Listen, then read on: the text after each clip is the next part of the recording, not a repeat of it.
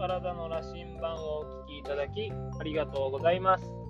愛知県で理学療法士、スポーツトレーナーとして活動している岩瀬義明です。え今日は、えー、先日ですね、えー、投稿した1ヶ月の振り返りですね、ポッドキャストを配信して、1ヶ月を振り返った後に、えー、またちょっと新たな気づきがあったので、えー、その振り返りのことについてまた共有したいなと思います。えっと、私はちょうど前回の配信で、ポッドキャストを1ヶ月続けて、その1ヶ月続けたことによって自分自身が感じた変化について喋ってるんですね。もしお聞きじゃない方は、またお聞きいただけると嬉しいです。で、その1ヶ月過ぎたことで振り返りをしてみたんですけど、1ヶ月続けたことで、やっぱり気づくことっていくつかあったんですね。でもそれってこう振り返った時にようやく気づいたりしたので、皆さんは、え目標とかですね、立てたりするして振り返る期間っていうのをどれぐらい設定していますか？私はもともとはやっぱり年末年始とかに、年末に1年の振り返りをして、年始に今年1年の目標みたいな形で立てたりするんですけど、もちろんそれが悪いわけではないんですけども、その、えー、定点観測をするような振り返りですね。目標、立てた目標に対して、ちゃんと前進しているかどうかっていうのは、えー、例えば1ヶ月おきとか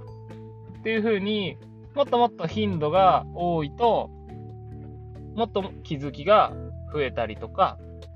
えそこがその1ヶ月間うまく成長していないなって思ったら、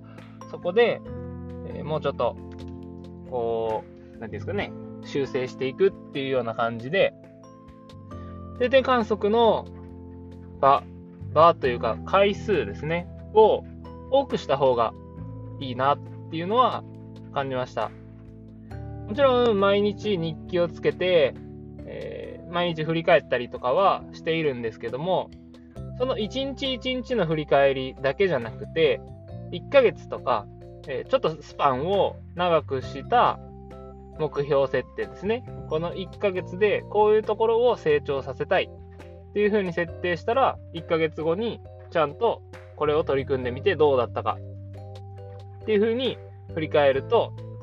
もっともっと質が上がってくんじゃないかなと思います。で、えー、例えばその1月とかもそうですし、もしかしたら1週間とかでもいいかもしれないですし、何かしらこう、月とかも、新月とかっていうのはなんか何かを始めるのにすごくいいとされている、えー、言われているので、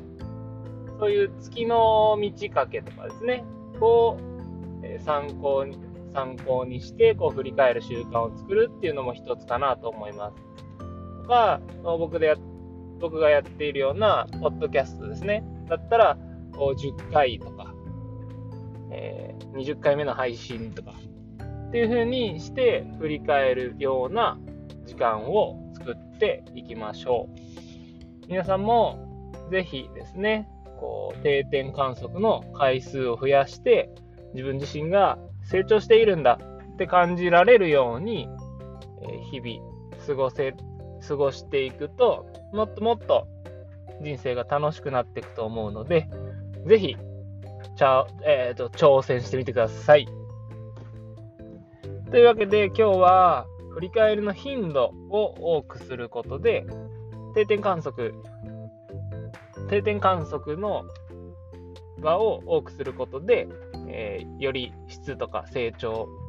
スピードを、えー、上げていきましょうというお話でした。